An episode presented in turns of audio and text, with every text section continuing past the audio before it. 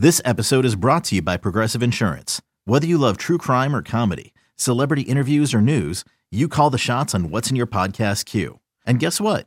Now you can call them on your auto insurance too with the Name Your Price tool from Progressive.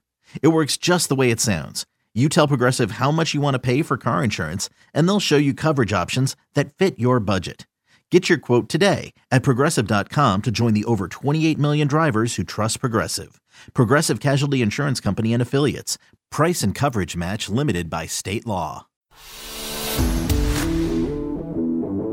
Welcome to Inside the Tunnel, presented by VT Scoop on 247sports.com. Get out of here and get something cold to drink. Y'all want to too, you know it. All right, let it rip. Let it rip. Let's go. Ladies and gentlemen, welcome back to Inside the Tunnel. We are so excited yet again to be with you guys. I'm joined tonight by the constant co host, Doug Bowman. Doug, how are we today? Constant co host. I like that a little bit. Uh, we're good, living the dream. Coronavirus 20, 2020. Just thankful for a little, an hour of distraction here so we can talk about some things that are happening. Absolutely. Well, let's jump right into it. We can talk about a lot of the commitments that came to Virginia Tech in both basketball and football over the past two weeks. One of the more recent ones, Cordell Pemsl, a graduate transfer from Iowa, six foot nine, 248 pounds. Size is coming to Virginia Tech. It hasn't always been there, but now there's three bigs. PJ Horne is finally looking up. he is. He's got a new spot in the team photo, I guess.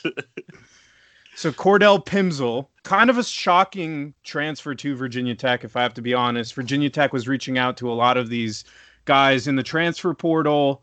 Uh, a lot of big name players. Cartier Diarra came to Virginia Tech two weeks ago, announced his commitment. But Cordell Pemsl, maybe not on the minds of a lot of fans out there in college basketball.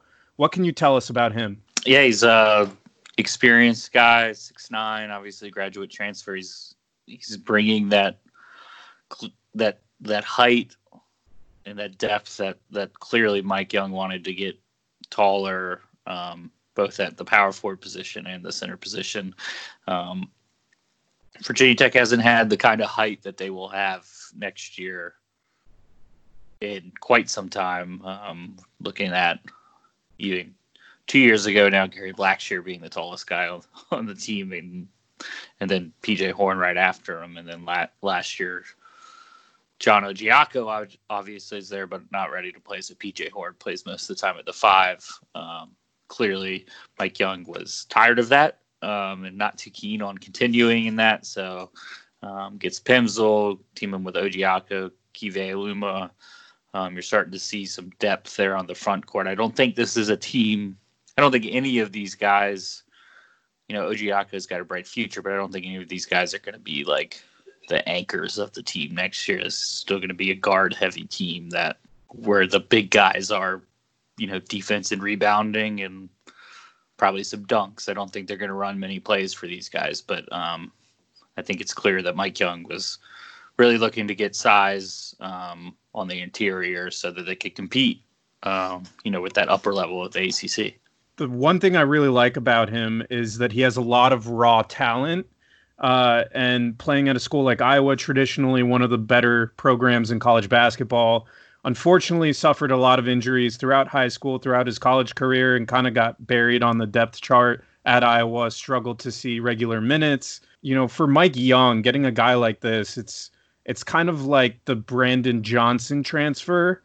Just you're taking a risk on a big man obviously Brandon Johnson didn't play too much last year coming over from Alabama State, but you know, if it works out, all of a sudden you have some depth in that front court. You have a guy that has that raw ability and can get it done. And, you know, previously Iowa and Virginia Tech played in the Big Ten ACC Challenge, and Pemsl, when healthy, had six points, 14 rebounds, and six assists. Like a very solid stat line for only playing in 21 minutes in that game. So, you clearly can see the upside with him. It's just a matter of staying healthy and trying to figure out what type of role he'll play.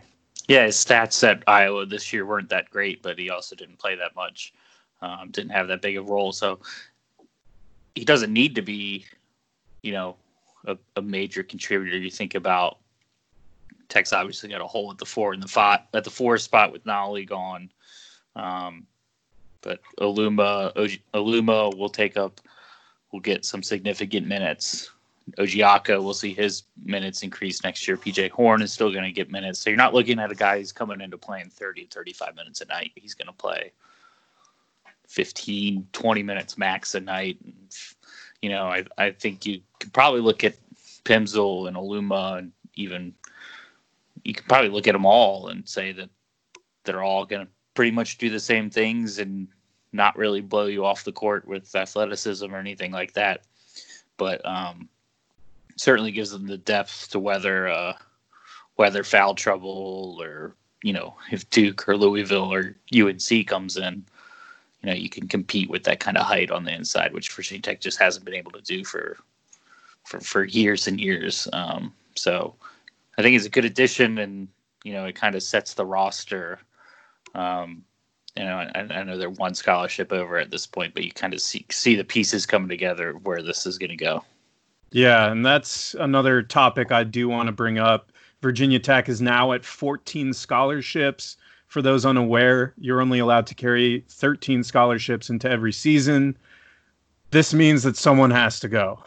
Yeah, and I don't want to speculate on who it might be. Um, and also, I don't even know if, I mean, at this point, everything's so up in the air. We don't know if that decision has to be na- made right now necessarily, considering who knows what the NC- NCAA is going to do with their rules or whatever going forward. But um, I think it's interesting to see Mike Young making these making these changes with a full with a full roster already. Um, I don't think you do this kind of stuff if you're content with developing the program on like a three to four year trajectory. I think you're if you're forcing guys out like they did with Wilkins to add Diarra or what will likely happen here to add Pemsl, like you're expecting to win right away if you're if you're adding guys like this. So um, I think that's a good sign for next year, but it's uh,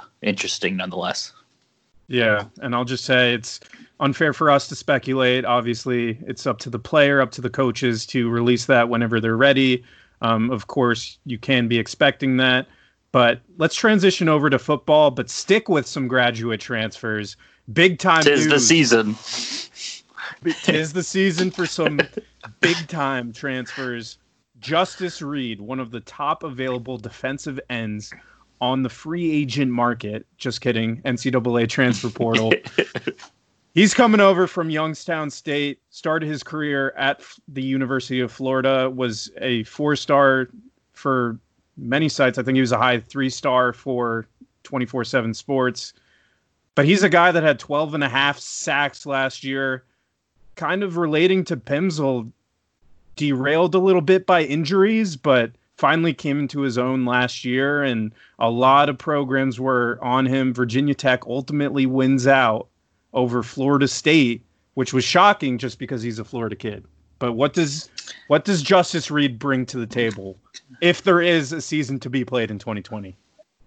Yeah, it's a big get for Tech when you're talking about defensive end being such a position of need for them. Um, if you look back at the last the last few years and even at the rest of the defense projected for this year, where you know you, you feel pretty comfortable with Tech at defensive tackle and linebacker in the secondary, but you know defensive end going back to pretty much since Ken Ekanem left, they've you know they've had issues there. Um, so you're talking about TyJuan Garbutt, Emmanuel Belmar, and then whole lot of question marks. That's why they brought in three defensive ends last year in the recruiting class.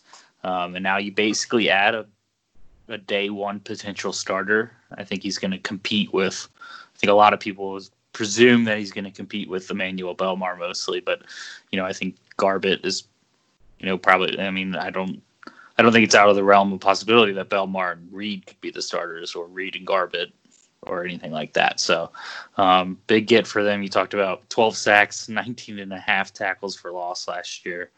Um, Virginia Tech hasn't had that production from the defensive end spot in, in, in years. And I think clearly being a sixth year senior playing in the FCS as a guy coming from Florida probably helped a lot. Um, but I think I think this is clearly an upgrade from from what it was before and for what for what Virginia Tech needs to do in 2020 or whenever this next season, whatever it is. I mean, that's this is this is adding, you know, a, a four or five star guy that can come in and contribute from one, from day one, basically. Um, played at Florida, played at Youngstown State. At you know, Bo Pelini was the coach at Youngstown State, who's now the LSU defensive coordinator. So clearly, he received some great coaching and um, Bill Teerlinck, Daryl Tapp, another another project for them um, to get on board with, and you know, at 270 pounds, 100% the biggest defensive end Virginia Tech has had in years. And we've talked since since they made a decision to move on from Charlie Wiles about how they want to get bigger up front at the defensive line, and and Reed certainly fits that. Yeah, I'm so excited for multiple reasons. The first being six foot three, 270 pounds the last big guy to play defensive end for Virginia Tech was Vinny Mihota, who really didn't have the speed to play end and was kind of just there to stop the run on the edge. So having a guy that's versatile, like you mentioned, really good coaching, Bo Pelini wanted to go there and play under one of the best defensive minds in college football. A guy that produced last year was finally healthy, and most importantly, I mean, you look at the production from the defensive ends, it just wasn't there for as good or bad as you want to make out the 2019 Virginia Tech defense. Their leading sack guy was Chamarri Conner, who was a defensive back.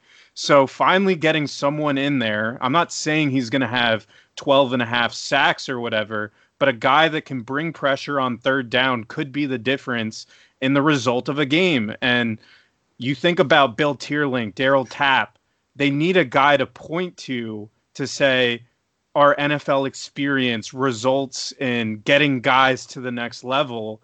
I truly believe that Justus Reed at this point in his career just needs one solid season and he's likely an NFL draft pick. Maybe not a first or second rounder, but he's a guy that a lot of NFL teams will look at simply because his measurables are already that of a guy like Bradley Chubb. And he has that NFL size, he has the speed, he has the ability. Now just putting it all together with an ACC program at the I think he can be a very very good piece for Virginia Tech.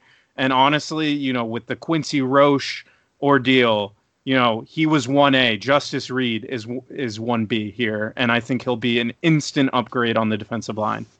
Yeah, I think when you look at positions Virginia Tech could have added an immediate contributor this year, it was clearly defensive end. Uh, maybe after Damon Hazelton um, left, they they were looking at a couple wide receivers there, but um, clearly defensive end was the one spot they wanted an immediate upgrade. Missed out on Roche. Add Reed. I don't think you can argue with the production he had he had last year in terms of being if you're trying to upgrade that, I mean, I mean, Roche was a guy at Temple too. So, I mean, I don't think there's Youngstown State is a really, really good program. I don't think, you know, I, I think if you put Youngstown State and Temple on the field together, it's probably a close matchup. But, um, yeah, just a big get, and I think you you you touched on the the Teerlinck and Tapp factor of if if this can be their first. I think he clearly will be hurt by his age in terms of his draft stock. For sure. Um, you know, you're going to be people drafting a 24, 25 year old versus a 21 year old junior. Um, but just to, as far as filling a hole on this next year's immediate team, I think that's huge and um, takes takes some pressure off guys like Javian Beckton, Eli Adams, Jalen Griffin, as far as what they were going to be counted on to do next year. Yeah, and the last thing I'll say you look at a guy like Garbutt or Emmanuel Belmar, and they clearly have measurables. They clearly have ability. But I think at the end of the day, when you're a defensive end, it's all about production. And if you get a proven commodity, it is totally an upgrade no matter what. And so And you think about new defensive coordinator Justin Hamilton, new defensive line coach Bill Teerlinck, who is known for his pass rushing coaching ability. And I think, you know, I'll be curious. Virginia Tech knows that they need to get more pressure with the front four. Is there a future lineup out there that where Justin Reed is playing Justus Reed? I'm gonna mess that up so many times.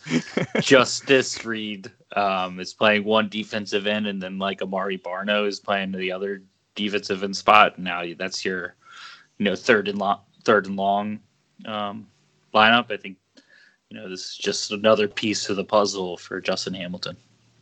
And sticking with the defensive line, unfortunately, this came at, this news came out right after we recorded the last podcast. But Tyus Martin, a three-star defensive tackle recruit out of Arkansas, decided Woo pig. go decided to spurn Arkansas and join Virginia Tech. Six foot three, 318 pounds, rising senior in high school. He already has the size. He has an impressive offer list, and now wants to join TNT. Yeah, I, I, you know, any defensive tackle that's 6'3", 318 pounds is going to have his pick of scholarship offers. Um, a solid pickup. I mean, three stars defensive tackles kind of go one way or the other. You don't really. I mean, it's hard to project any recruit, um, but certainly seems like a solid pickup. More size on the defensive line. You know, you go from landing guys the size of no disrespect to Norrell Pollard and Mario Kendricks, but to landing a guy who's already 320 pounds. Um, I think he fits exactly what he fills the need for Virginia Tech's 2023 team. Basically, if you look at the roster, Virginia Tech has to do no issues at defensive tackle this year, provided Pollard and Kendricks develop as expected. They won't have issues there next year. You guys still got Josh Fuga, um, Darrell Bailey, those guys, but this is a position of need as far as projecting down the road where he can come in at 320 pounds, probably not all muscle and good weight kind of situation, and not be forced into action before he's ready. Give give Ben Hilgart the opportunity to work with them, and by the time by the time a role opens up for him in that two deep, he'll be he'll be ready. So another good pickup. I mean, um, and to and to get him out of Arkansas, I mean that's I know Arkansas is not very good, but that is SEC country right next to Texas. All those that all those programs. Um, I think it's a you know a, another example of Virginia Tech searching wide and far for more size on the defensive line. Yeah, and what I really like about him, Ben Hilgart and Charlie Wiles, I bet they would used to have conversations about getting these 240 pound defensive line prospects and adding 60 pounds to them. But now they're at playing weight already, and it's about just adjusting them, tweaking them slightly. So having a guy that already is able to produce what he is, the coaches see what they like at that weight currently. You're not taking as much of a gamble and saying, okay, we need this guy to put on 60 pounds. We like what he's doing. We can refine a few things and then make him fit our system. Yeah, I think Hilgart would be much happier that he'll, pro- he'll probably just dust off the uh, the Tim Settle uh, workout plan. That I mean, he came into Tech at like something like 360, and it got down to his like 320 playing weight. Not as extreme a case here. This, I mean, he's probably just got to lose a little bit of weight and tack it all back on with muscle, and he'll have the time to do that. So. Um, you look at what Virginia Tech needs in this class. At defensive tackle is one of those positions where they look great now, and it's a full full boat now at defensive tackle. But you know, if you look a year or two down the road, I mean, certainly nobody wants Virginia Tech to go back to where they were at the defensive tackle position two years ago or something like that. So um, they have to recruit that position well over the next this class and probably the next class as well. When the time comes when Tyus Martin steps foot on campus, maybe restrict his access to West End dining hall because that was a quick 15 pounds for me freshman year. So you got to avoid the Cajun cream pasta from the pasta place and probably the London broil with the mashed potatoes and mushroom gravy. I certainly did not avoid those my entire career, but luckily I'm not a football player. Sticking on to the prospects for football, we were supposed to have this great story for tomorrow or today as you're listening to this. Philip Riley, a four star defensive back out of Florida, who has eight crystal ball projections to Virginia Tech. This guy is one of the best cornerbacks in the country, has 40 offers total, which is insane. Was supposed to announce a commitment on his birthday, full transparency. We were told that was going to be Virginia Tech. He has now delayed his commitment. We don't know when he's going to announce next but he's receiving a lot of interest from other programs. I know there's some questions that we're going to go to in a little bit uh, regarding Philip Riley. Uh, however, you know, he has never visited Blacksburg once. Uh, and this was kind of the Neville thing where you're trusting in the coaching staff under the current situation, joining the movement, locking down a spot, um, but had some pressure around him to wait it out, visit other schools on the West Coast. Uh, so we'll see how this one turns out. I will say Virginia Tech is at the top of his list right now, uh, and maybe it still lands in Virginia Tech's favor. At, at a normal recruiting year, this would be a little concerning, but uh, you know, this is a situation that's. I mean, you touched on it. He's never visited Virginia Tech. He probably hasn't visited many places. I don't think it's surprising that somebody would be like, you know, hold hold hold up. Uh, you know you're going to be spending three to four years here at these schools. Let's wait until we um, wait until we figure this thing out. So, you know, some people like Latrell Neville will probably be fine with it and go ahead and pull the trigger, and then some people will pull back and be like, okay, I'm gonna wait a little bit. But um, I don't think.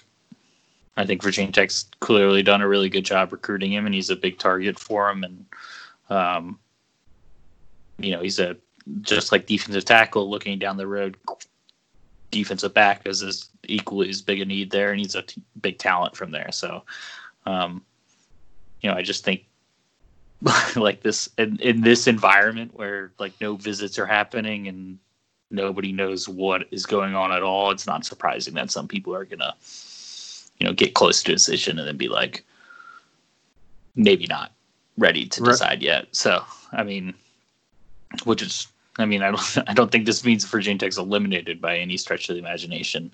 Um, just kind of the weird times where like you have got some guys deciding without visiting, and some guys aren't comfortable with that, and that's fine. Yeah, and I think you know, obviously, a, a bunch of fans will react to it and say, "Oh no, he's thinking elsewhere." This is not bad news by any means. Obviously, every fan would like to see him commit tomorrow on his birthday. Virginia Tech would love that. Um, but I think it speaks to how well they're recruiting him if he was even considering uh, committing to a program he's never been to, that he trusts the coaching staff that much. So I think building a relationship and actually having him come on to campus, see a football game in person will only strengthen that relationship. And that's going to be tough to beat in the long run. Yeah. You think about like you think about his his other finalists, Oregon and Washington. He's hasn't visited those places either, as far as I know, and he's not as as long as he's not can't visit Virginia Tech, he's also not going to Oregon or Washington. So, you know, if this all gets sorted out, Virginia Tech will get their shot to get him on campus during a game. You assume it'd probably be the Penn State game, which is pretty good visit weekend for Virginia Tech. I mean, um, I don't think, you know, it's not like him not going to Virginia Tech is going to have him. He's not going to show up at Oregon next weekend and, and be like, oh, well, that's what's happening. Like everything's all visits are frozen. There's nothing he can do to get more comfortable with any school that he's not already doing. So, you know, if things get started back up to normal, then Virginia Tech will have their shot, and they've already, like you said, kind of laid the groundwork for for closing the deal. And I think if ultimately that day comes when he decides he wants to become a Virginia Tech Hokie. It's going to be a big day. I, I don't have, you know, former defensive back commits uh, handy to me right now, but I'm just thinking back and I can't recall uh, in the past three or four years a four star cornerback committing to Virginia Tech. I'm thinking Caleb Farley, Jermaine Waller, who are playing now. You know, Caleb Farley was a wide receiver uh, coming out of high school, and Jermaine Waller was a mid three star. Uh, you think back to guys like Greg Stroman, low three star, Adonis Alexander, another one that was, you know, low three star, and then Brandon Facyson, uh, mid three star. So bringing in a guy that's a four star guy, established guy within the recruiting rankings, I think could be a huge benefit to Virginia Tech. I think the last four stars probably Jeremy Webb, who was obviously JUCO.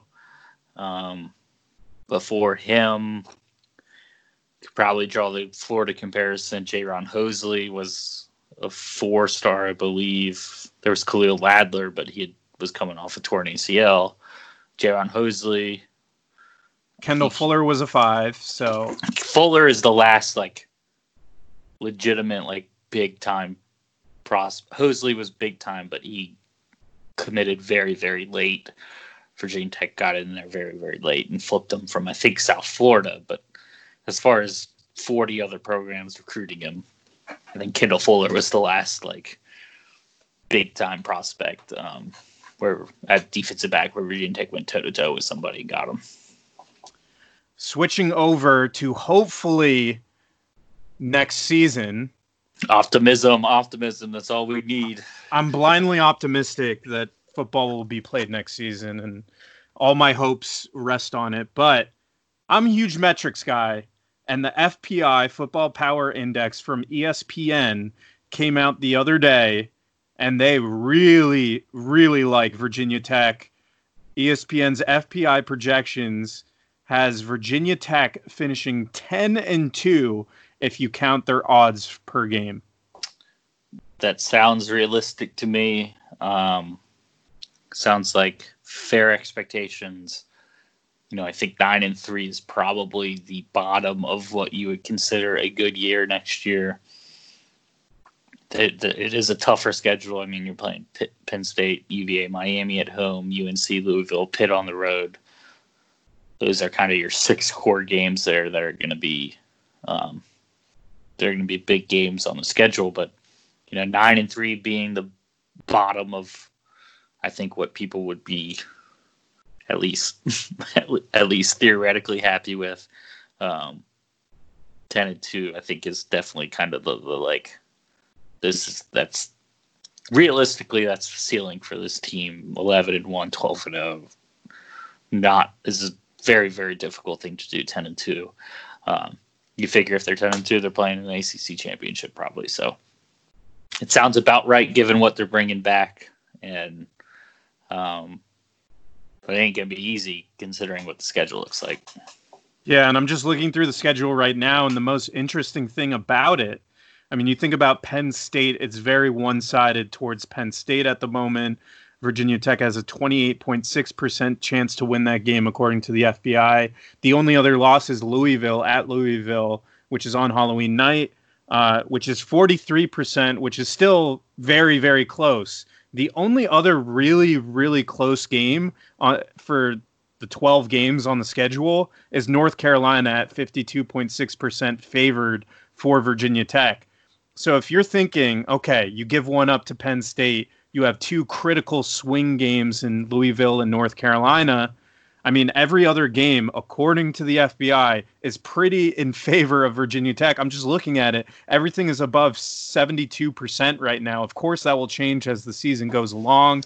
The the matrix starts adjusting to who's good and who's not, but it looks really, really promising for Virginia Tech right now. what is the Miami game? That one is the weird one 83.8% win probability what? for Virginia Tech. They must, they must think uh, who's the quarterback they got D'Eriq King. they must think he's terrible. Um, that's interesting, but I, I, it is at Lane Stadium, and um, I certainly don't think I don't think the uh, I don't know how they factor the, these analytics in, but uh, the old culture analytic there after the bowl game certainly didn't seem to be too strong. So uh, that's really interesting that it's that high. So I'm just looking at Miami's FPI right now. They're slated at a six and six season for next year, the Wow. 58th overall team. Yeah, so clearly the metrics really don't like them. The They're metrics project- don't, but you know they're going to get hyped up by. The preseason polls are coming in. Miami's going to be top 25 somehow. Who do they open with? They open with Temple. Temple, then oh, Quincy Roche. Okay, um, It- wow, else? yeah, didn't even realize that. They're projected to lose to Michigan State at Michigan State. oh yeah, that game.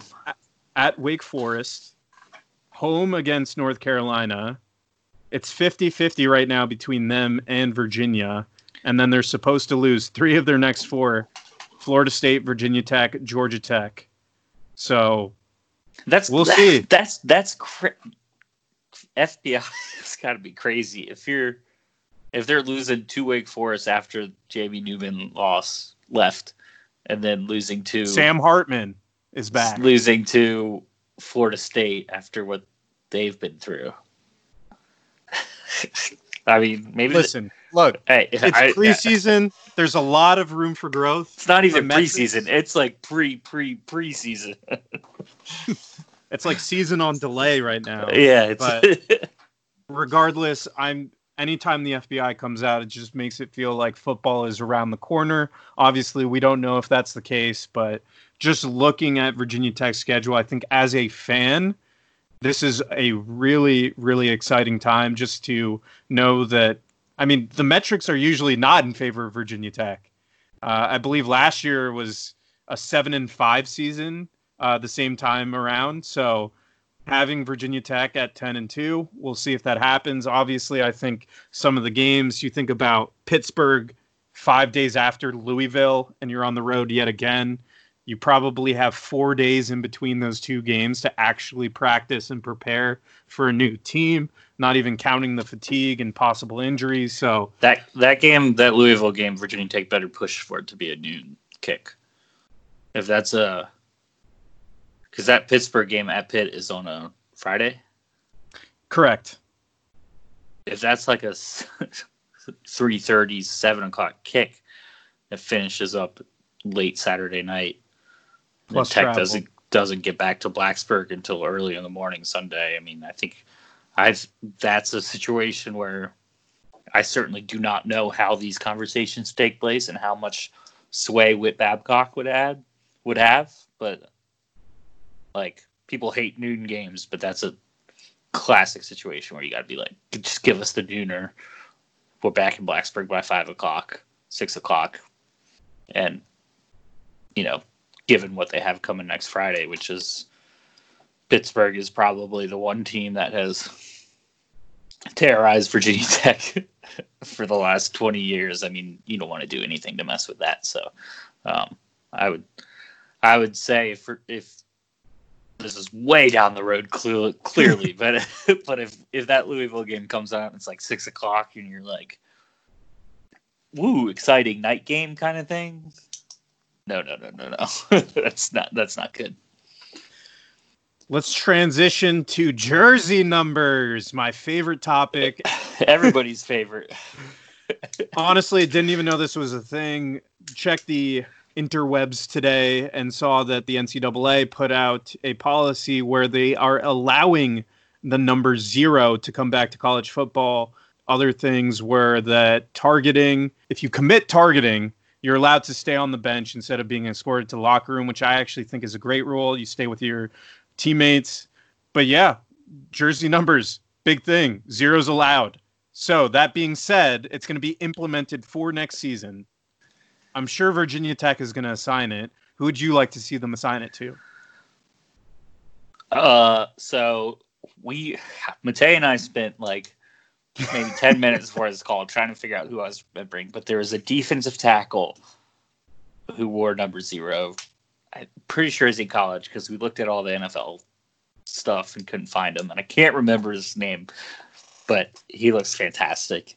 Zeros look great on a big old defensive tackle. So I think I think Mario Kendricks is the guy, particular because his la- his first name ends in a O, which you can just tweak it to a Mario with zero at the end. Um, Great branding. I, I think it's a no brainer. I think it's got to be Mario Kendricks. Um, I know you have an idea, so I'm going to punt this over to you. Ah, I like what you did there. and by the way, by the way, very funny. Um, but if anyone knows who we're trying to reference here, a defensive tackle wearing zero, please message us because I, I- hate when something slips my mind. I couldn't. Somebody in SEC, maybe. I feel like I can't remember. I I looked up BJ Raji to see if it was him, but it, it's not BJ Raji. So onward. So my ideal candidate, drum roll please, Oscar Bradburn.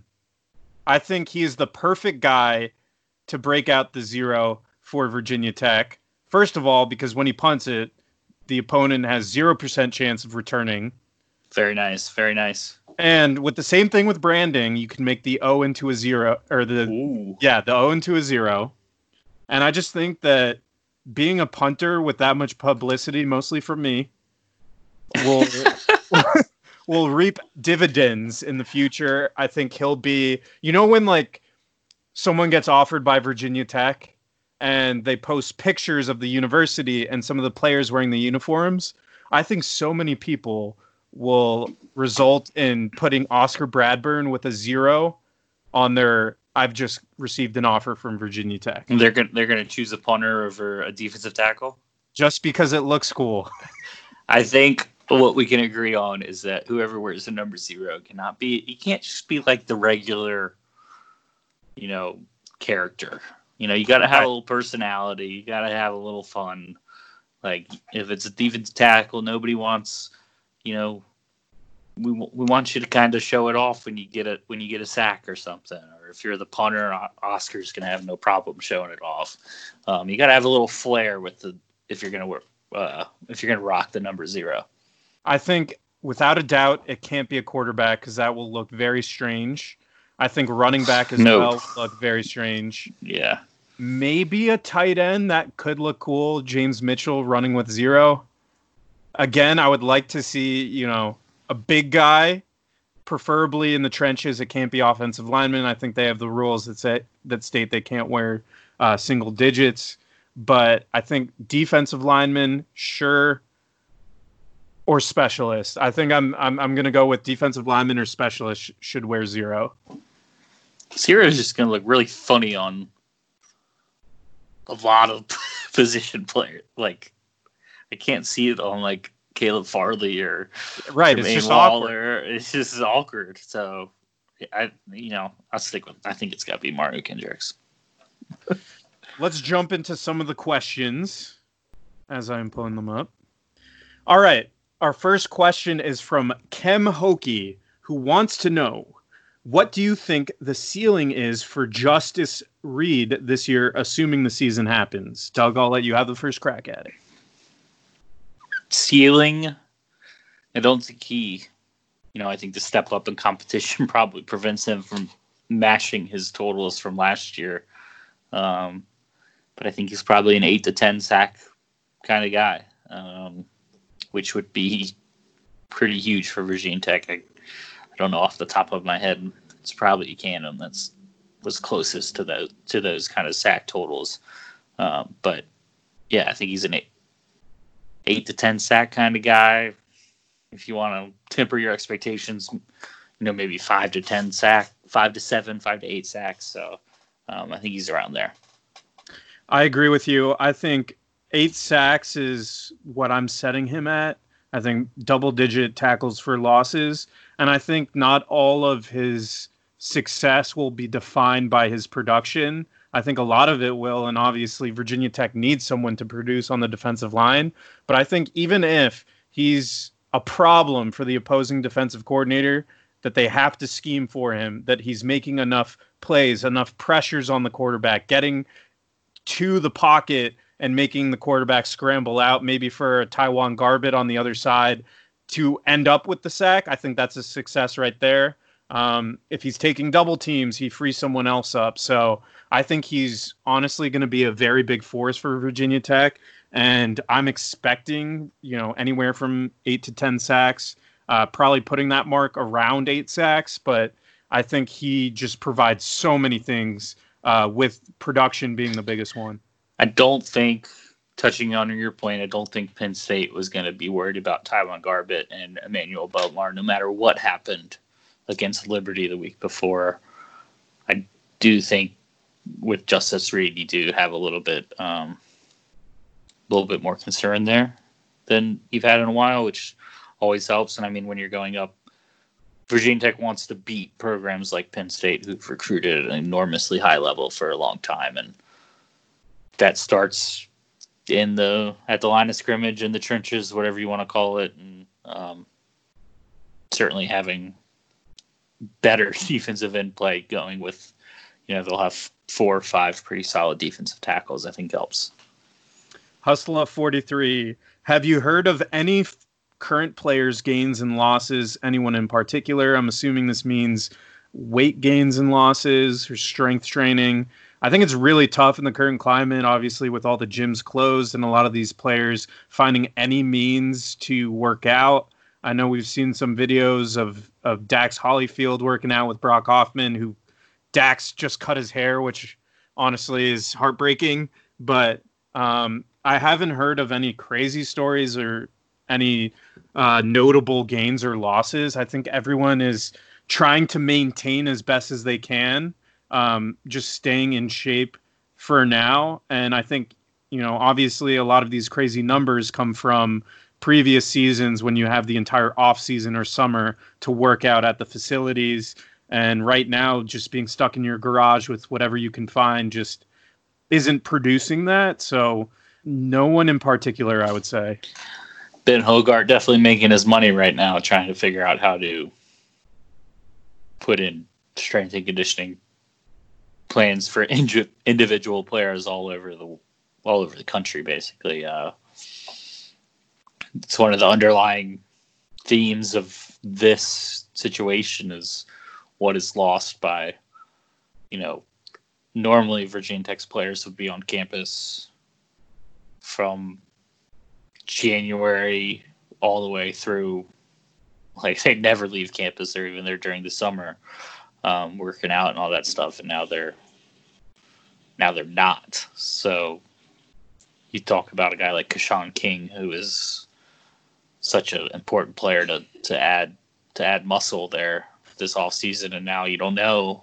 I mean, he very well could be could have found a great gym in Florida that's he's tacking on weight, but but who knows? There's no way to really know right now, and there, there might not even be a way for the coaches to know how people are doing. Um, so whenever players come back on campus, I think that's that's like mission critical number one is figuring out where they are physically. Absolutely agree. Uh, jumping over to the next question from Cool Beans 12. Can you do a breakdown of the numbers the staff would like to take by position for the 2021 class? I can give you a rough estimate. Quarterback done with Demetrius Davis. They're only taking one.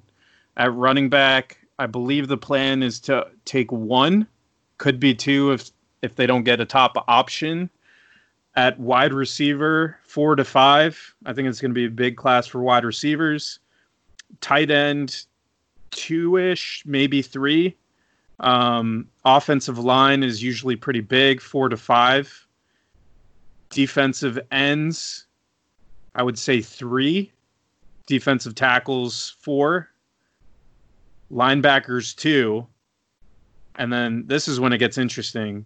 The secondary is going to be massive in this class. They're targeting three cornerbacks, three safeties. So, all in all, I don't know the addition of all the numbers I just stated. Obviously, there's a range and it depends, and it's very flexible depending on what type of players want to commit to Virginia Tech. But this class is expecting 25 to 27 overall players. I agree with you. Thank you. I'm riding. I'm riding with you. Um, I do you think there was an interesting, just really quickly thing I read today about um, the NCAA potentially. I think Stewart Mandel wrote it about lifting the scholarship limit, depending on where um, where your what hap- where the season's played in. Like there's just a whole lot. Like if it's played in the spring, theoretically, you will also have players who think that they're ready for the NFL decide not to play and not risk that injury. So now you gotta you gotta figure out how to replace those that those numbers. So something to keep an eye on. The next question from H Bird seventeen. Hey Reed. Who is exposed? What's up, Reed?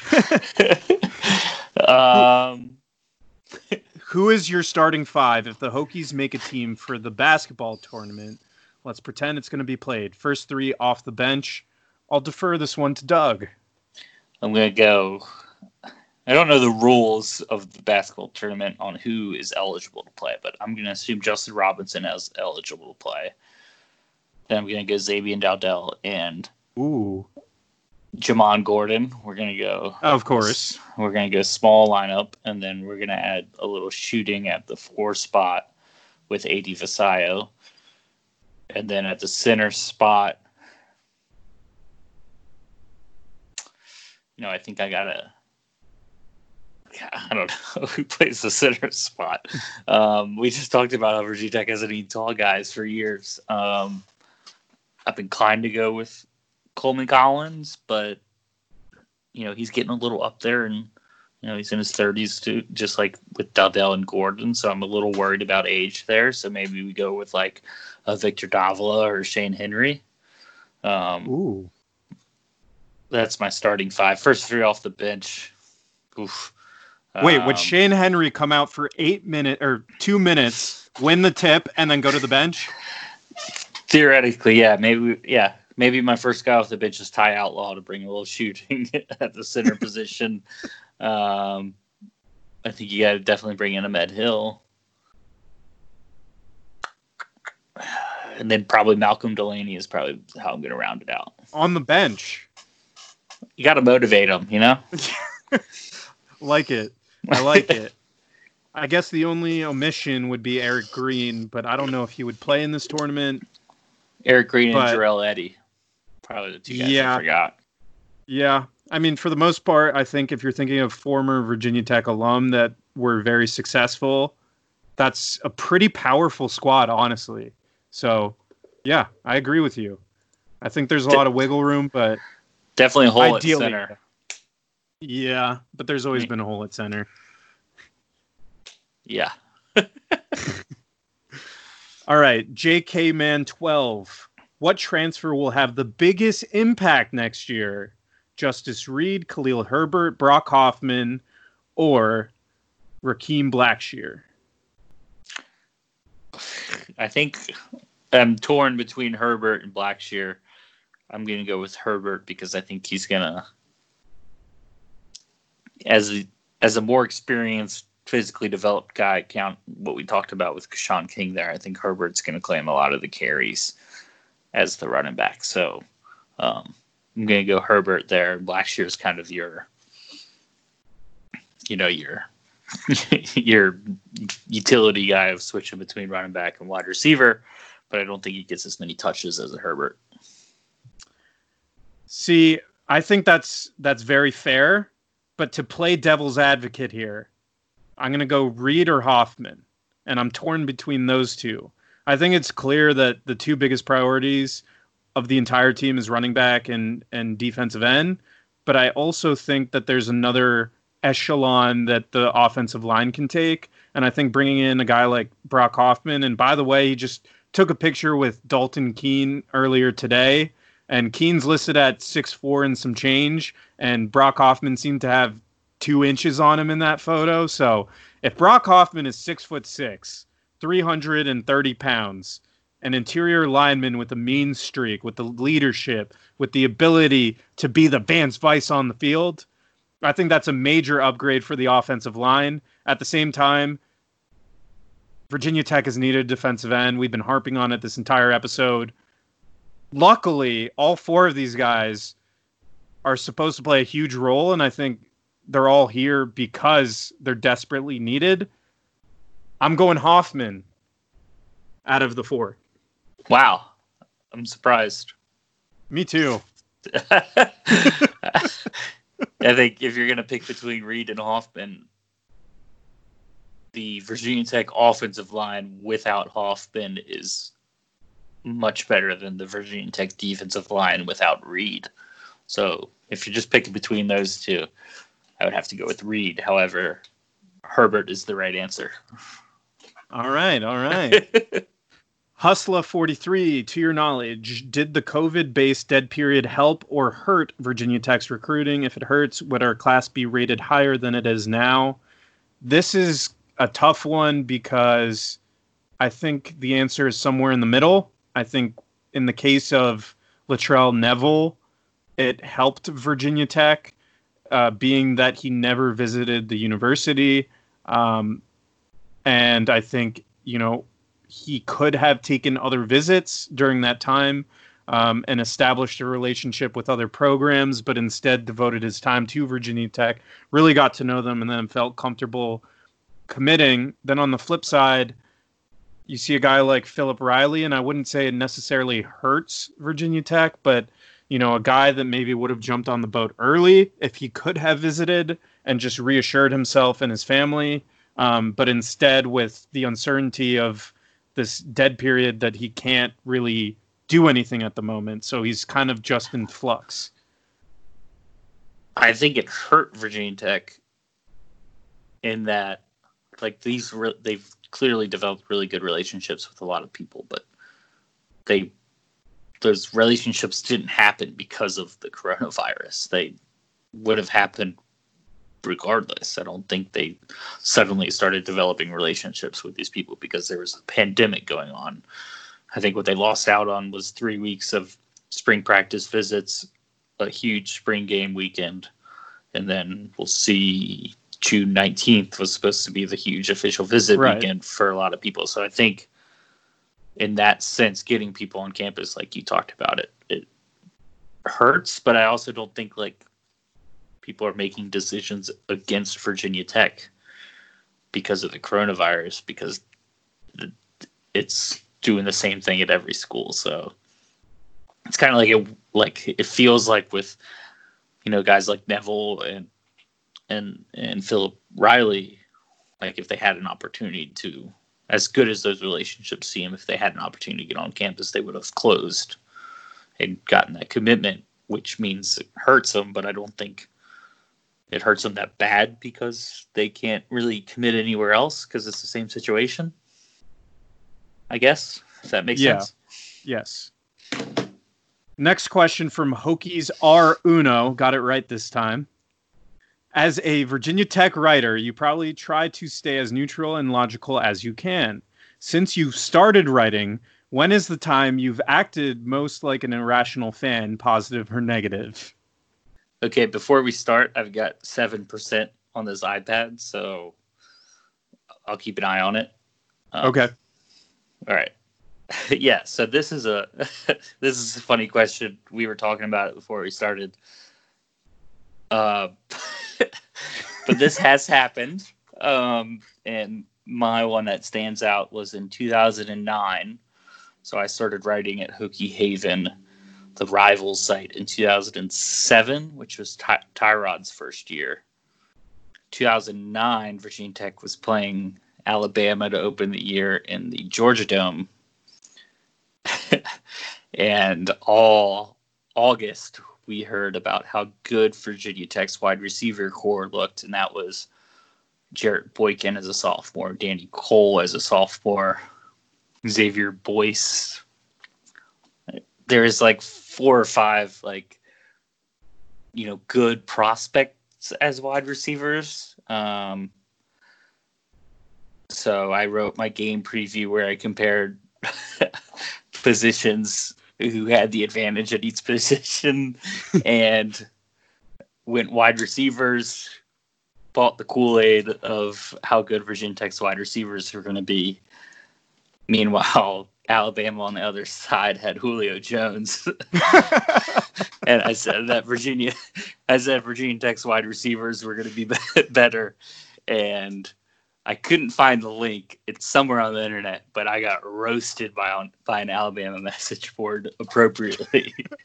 but that was definitely the the the moment where I was like, hmm, probably should have thought that one through a little bit. That's hilarious. Uh, we before this podcast, we also promised we wouldn't tell the story until this moment right now. So that is truly incredible. Mine is a little more recently. I'm not proud of this because I've been writing now for going on six years, so I'm kind of used to the old objective and rational takes all the time. But Virginia Tech Duke Sweet 16. It's the furthest that Virginia Tech has ever made it. I don't count the time 70 years ago when the Sweet 16 was the second round honestly, it's like a season of what ifs. If Justin Robinson, if Landers Nolley, blah blah blah, Chris Clark, right? After the Ahmed Hill miss at the very end from whatever inbound play that was, Virginia Tech loses. I'm at a local bar, okay, couple brews, look around, everyone's hanging their heads. And I'm feeling it too, you know, I'm I'm I'm feeling the energy off all these people in the bar watching this game Unfortunately, I did not get to cover it, but I go onto Twitter a few hours after that game, and RJ Barrett in the post game press conference is laughing at how Virginia Tech was unable to convert. The very next game, RJ Barrett misses a free throw that would have sent them past Michigan State. And you bet I did not forget that moment that RJ Barrett was slamming Virginia Tech and I could have just looked past it. Instead, I decided to take it to Twitter, which I shouldn't have done. got, got thousands of likes on it, which was awesome. But nice, I felt nice. So bad about it because it was clearly such a biased take, just explaining that R.J. Barrett should not be uh, diminishing Virginia Tech if he can't back up his own words. It was not. It was not a great scene for me. A couple people called me out. I was very embarrassed by it. Um, and honestly, it's probably my biggest regret is lashing out like that, and especially seeing people retweeted and tagging RJ Barrett because I didn't want any harm to go to him. But just in the moment, you know, after that game, that Virginia Tech game, just it got to me. And then what happened to RJ Barrett in June? And then RJ Barrett blocked. No, he didn't. he probably didn't even see it. But did he? Did he get drafted by anybody? The New York Knicks, which I proudly follow. Yeah, yeah. So now I'm a supporter of RJ, and want him to pan out. But honestly, the Knicks will never pan out. So, all right, let's jump into some more. Um, we have to rapid fire some of these before your iPad dies. Hey, I'm doing the so, best I can over here. WSAJ 1992. Who has the higher potential, Waller or Conner? I like Waller. I think he's got a true position. I don't know where Conner plays long term. Um, I think it's Waller as a cover corner. I like Conner playing devil's advocate yet again. Support him throughout all our podcasts last season. Led the team in sacks, had multiple tackles for loss, I believe double digits, couple forced fumbles, interceptions. I think he's a guy that makes plays all over the field. Like you said, who knows if the whip position is going to exist in the Justin Hamilton era or if he'll be converted to a linebacker or, you know, a strong safety. I don't know what it'll be, but I think when you have a talent like that that makes plays in multiple different aspects of the defense, I think it's exciting to watch and I think he has a lot of potential because he does so many things whereas I think Waller, don't get it twisted, an insanely good cover corner I don't think he has to do all those other things because he's so good at one. So I think in terms of higher potential, I'm going with Conner just because he has a lot more things to improve on. Nice rapid fire answer. Sorry about that. all right. McGrady Ming, our Houston guy, who will be number two in reception yards? Mitchell Robinson, payout, or other? uh, I think it's Robinson by far. Um, 31 catches as a freshman in the slot. Sounds like he's going to be playing a little bit of slot and outside receiver whenever we play. Um, so I think it's definitely Robinson. Yeah, I was going to go Robinson, but to disagree, to keep on disagreeing with you, I'm going to go James Mitchell here. I think he's going to be pushed out to wide receiver a lot. And I think that you look at the production of Damon Hazelton, Tre Turner. I mean, they just produce at outside wide receivers, so I'm going with him. Kenny Powers, 2014. What does the running back rotation look like? I think it's Herbert and King with like a marginal amount of Marco Lee factored in, but I think it's mostly Herbert and King and like 55 45 Herbert, 60% Herbert. Um, we'll see, but I think it's if you're going to look for a majority ball carrier, ball carrier running back, I think Herbert's the favorite. Yeah, I think a little bit of Blackshear sprinkled in, but he's going to find his way at multiple positions. T. Os one five six seven seven eight. Exactly how many total silent commits are there currently that the staff is waiting to be announced publicly? There's roughly seven right now. Whoa, seven. A lot, a lot, a lot. There's a lot. So any day, anytime I see Alec Bryant before this podcast tweeting out Hokie Nation, start jumping. I don't know which of the seven is supposed to commit because they all have different timelines, but there's a lot of good news coming and it's really exciting. Diggity dank. Over under for Texas commits this recruiting cycle and does Bo get poached within a year? I'm going under four. I think it'll be Davis, Neville, Watson, if I had to guess. That would be three. And Bo getting poached? Honestly, I don't know. I don't think so. I think he stays here for a while longer, but you never know. I think I'm going to go with a push. I'm going to go right at four. I think they'll snag somebody else in addition to those three. And if you don't want to get Bo, if you don't want Bo to get poached, it's time to join the Hokie Club. I know, I know, it's a terrible time to pitch that, but um, if you don't want him to get poached, they're going to need some more dough. Um, I don't, I don't think Texas, Texas A&M, Texas Tech, TCU, or Houston are going to let him continue to have that success without making him an offer. So, all right, there's a few questions about Philip Riley. Honestly, I wish we could have had better news for tomorrow, but he's delaying his commitment. Um, the quick VT, how many silence do we have? Answered. How many commits go public before the end of April? Uh, I said the class would be at 10 by the end of April. Uh, I still think that's a possibility. Um, but honestly, who knows at this point? I think a lot of guys are adjusting their timelines, but good news will be coming soon. Don't worry. What is the timeline for the rest? A lot of commitments will be in the boat before hopefully the next season starts, praying that it starts. Will you ever issue a crystal ball pick before Evan does? It's a good question. It's a really good question. I had a chance for for Philip Riley, and I think you're glad you had off. I had a chance for Philip Riley, and I started messaging or started responding to messages on the message board, and all of a sudden Evan snuck one in there, and he knew he knew I was coming. He knew I was going to put it in. So Sure. probably Sure, not. Um, Evan is the almighty leader of our site, so he gets priority. Uh, over under eight and a half four stars in this class.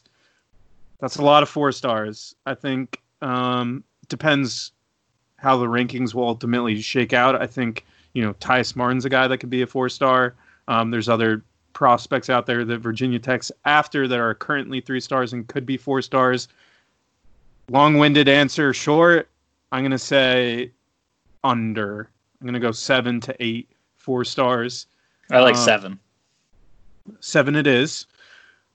What do we need to do to get Lee in this class? I think he'll be very interested if all these silents end up panning out, if they all, you know, get in the boat before the season starts. But I think we've talked about it before. Virginia Tech has to have a really successful season next year. I think if all these silents come into the fold, I think if Virginia Tech ultimately ends up 10 and 2 and in the national discussion, I think Lee will take a very long, hard look at Virginia Tech. He has so many connections. I think um, at this point, it's you know Virginia Tech and Clemson leaning heavily towards Clemson right now. Um, and then the last question: Who's your favorite favorite offered recruit? Do you have one, Doug? Does Alford count as a committed, or is, can Yeah, it? sure, sure. That technically offered. Yeah, it's, that's true. I think it's Demetrius Davis or Amari Huggins Bruce. I do I do love me some Amari Huggins Bruce. I would say Jordan Dingle out of Kentucky, tight end. I think Virginia Tech really desperately wants to get a tight end on board. And I think Dingle is a guy that is a bit like James Mitchell, 6'4, 235, can kind of play out wide. Um, I think he's very versatile, and I think he can play a bit of H-back, kind of like Dalton Keene did. So I'm going with him. I just think H-back is such a big, important role for Fuente's offense. I've got one percent left. One percent. We gotta, we gotta, we gotta run through. Casby, why do you hate me? Quick side story: I went off on him on Twitter. Casby, I do not hate you. this is because after the Justus Reed announcement, a lot of other people outside of Casby were saying that um, it was too hyped up, and I take fault in some of that. I think he's a tremendous piece, but maybe I could have toned it down a little bit. I took it all out on Casby. Casby, if you're listening to this, I sincerely apologize. You're one of the good ones. I respect your opinions and everything. Yes, sorry for that. Is Casby RJ Barrett? I hope he's not RJ Barrett because then we'd have a lot of beef. Our last question here. Outside the shift to larger defensive linemen, what other defensive changes do you foresee in 2020 with the new staff? I think we're going to see a lot of Amare Barno. Lovely. I think uh, defensive changes, different formations, not going to run the same base all the time. Uh, I think Virginia Tech is going to run maybe more of a 4 3 traditional look with three linebackers all the time and putting that third guy in different spots. But yeah, I think it's going to be a lot more flexible. Um, but that'll do it for the questions. Doug, you got anything to add with your 1%? I got one percent left, so I might get cut off at any time, but I have nothing else to add. Um, so we're good to wrap this up. All right. to everyone else listening, sorry we had to rapid fire through the end there, but we hope you stay safe and we'll see you guys soon.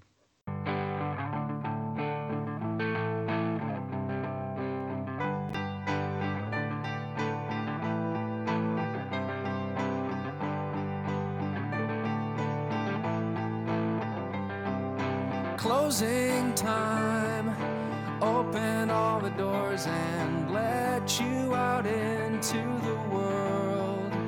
From the world of Sonic the Hedgehog, a new hero arrives. I am ready. Is there anyone stronger? No. Tougher? No. Funnier? I do not make jokes, I make warriors. Knuckles, now streaming only on Paramount Plus. Yes!